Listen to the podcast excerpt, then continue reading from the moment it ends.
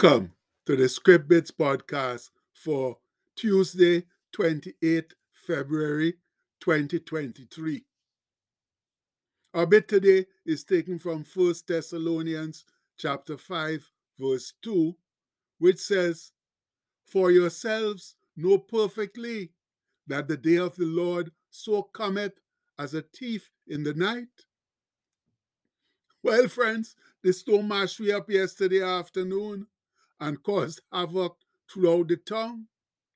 Can you imagine what the evening commute home was like? Brother, it's a good thing I canceled an afternoon doctor's appointment in the big city of Theo. Otherwise, I would have been caught in the havoc. And at my time of life, I don't need that nonsense at all. No. The weather forecasters had predicted a big one, and this one was fair sized and upon us quite quickly. I remember looking out my window in the mid afternoon, and there was no sign of the impending storm. But an hour later, the place was as white as snow. Yes, when it came, it came quickly, like a thief in the night, and heavily too. And that's how Jesus said he will be coming back. So we had better be prepared if we want to be raised to meet him in the clouds, or what we call the rapture of Christ's church. Jesus said that only God knows the time of his return. But of that day and hour knoweth no man, no, not the angels of heaven, but my Father only. But as the days of Noah, that's Noah, were, so shall also the coming of the Son of Man be.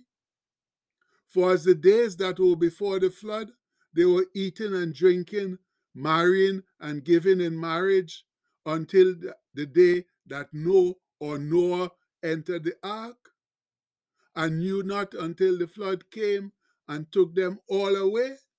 So shall the coming of the Son of Man be. And you can find that in Matthew 24 36 to 39. Yes, my fellow believers, Jesus' return is so unpredictable that it could happen today, tomorrow, or 2,000 years in the future. It's so up in the air that Bro Paul told the Roman church, and that, knowing the time, that now it is high time to awake out of sleep for now is our salvation nearer than when we first believed. And that comes from Romans 13 11. Truly, our salvation is indeed nearer than when we first believed, and every day draws clear, closer. But that was some 2,000 years ago. Bro Paul wrote those words, and we are still waiting for Christ to return. That's how indeterminate it is. Only the Father knows, and He's not telling. That means we should be prepared for it to happen at any time, even right now. Jesus said it quite plainly Watch therefore, for ye know not what hour your Lord doth come. But know this that if the good man or master of the house had known in what watch or hour the thief would come, he would have watched and would not have suffered or allowed his house to be broken up or broken into. Therefore, be ye also ready, for in such an hour as ye think not, the Son of Man cometh. And that comes from Matthew 24 42 to 44. Oh, friends, I cannot overstate the importance of being ready for whenever Jesus returns because it will indeed be like a thief in the night. He said, Then shall two be in the field, the one shall be taken and the other left. Two men shall be grinding at the mill, the one shall be taken and the other left. And that's Matthew 24 40 to 41. That means that it will all happen unexpectedly and very quickly which necessitates the state of always being ready. However, the scholars list some conditions that suggest the rapture might happen soon. Though just how soon, though, no one knows. But here's the list anyway. First one says Israel's return to the promised land. And I believe that happened in 1948. The second condition is the obvious acceleration of lawlessness, which we are seeing quite clearly. Third is the increase of apostasy that's turning away from God. And we all know that's happening. Like, I, I don't know, I'm afraid to say it, but apostasy is very prevalent in our land. And the, where we? The, uh, the fourth condition is the socio religious climate preparing for the one world church. Yes, the people out there trying to get us into one, one church, one world, one everything, with this satanic majesty being the dictator. And five is the rapid acceleration of life threatening conditions such as potential nuclear annihilation, population explosion, and pollution that require Christ's return before events run their natural course and terminate the world. And Brother Paul listed certain conditions which, though true in every age, appear to be more prevalent today. And you can find that in 2 Timothy 3 1 to 5. And it's the indisputable truth, friends. All the stuff Brother Paul wrote to Timothy is indeed happening in great prevalence today. Therefore, as the Christians in Thessalonica lived in expectation of Christ's imminent return, all Christians ought to live the same way today. Yes, the Thessalonians lived in great expectation after reading Paul's words, where he said, But of the times and the seasons, brethren, ye have no need that I write unto you. For yourselves know perfectly that the day of the Lord so cometh as a thief in the night. For when they shall say, Peace and safety, then sudden destruction cometh upon them, as travail or labor pains upon a woman with child, that's a pregnant woman, and they shall not escape.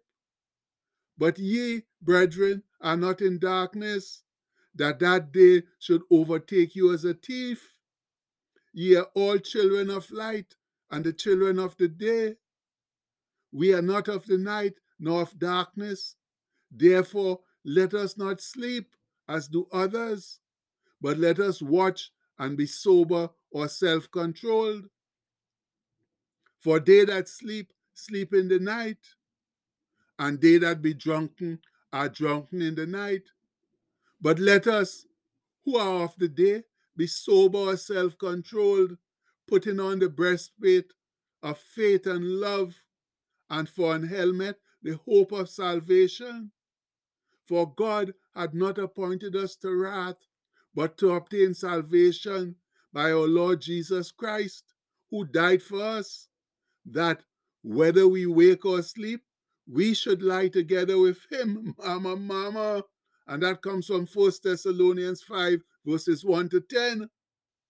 And isn't that the glorious truth, my fellow saints? The Father has made provision for us to be taken out of the darkness into the marvelous light of His Son, Jesus Christ.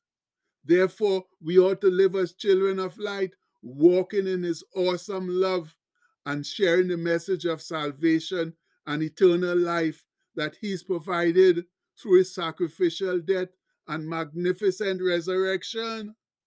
So please, let's get it together today, now, my people, and begin living like we ought to as children of God and of light, with great expectations of Jesus' return, ready and waiting for whenever that momentous occasion occurs.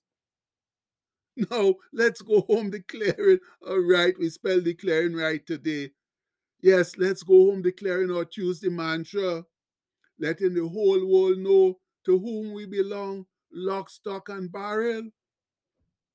As one strong and sincere voice, in God's eyes, I'm not what I do.